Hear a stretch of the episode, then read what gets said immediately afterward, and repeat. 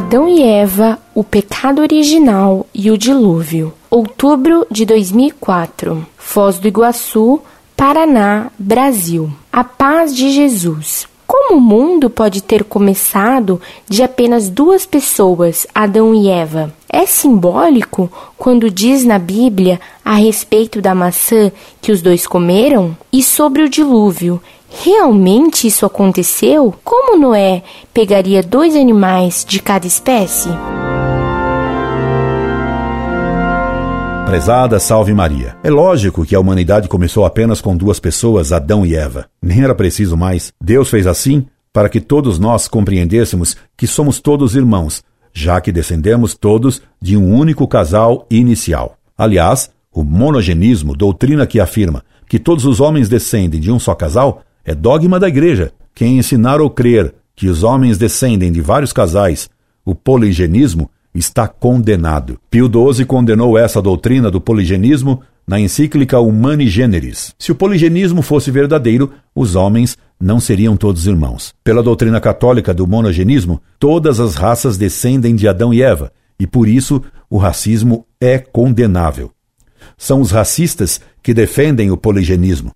Daí é que nasceu o nazismo, doutrina criminosa que assassinou milhões de pessoas por motivo de raça. O fruto proibido por Deus não foi uma maçã. A palavra maçã em latim se diz mala.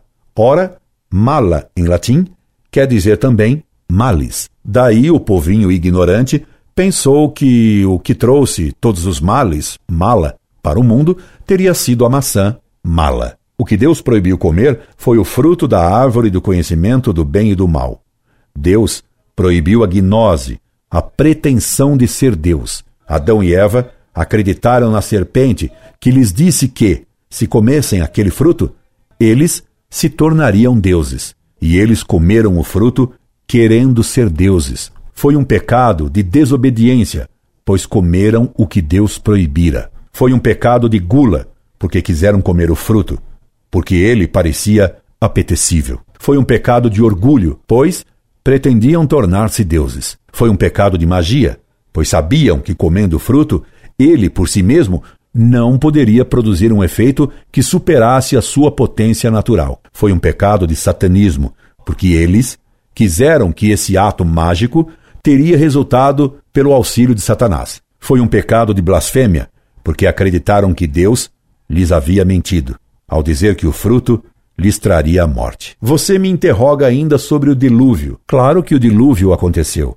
pois Deus não mente. Todos os povos do mundo têm a tradição de um dilúvio, e isto comprova sua existência. Os caldeus, assírios, gregos e até os nossos índios falavam do dilúvio.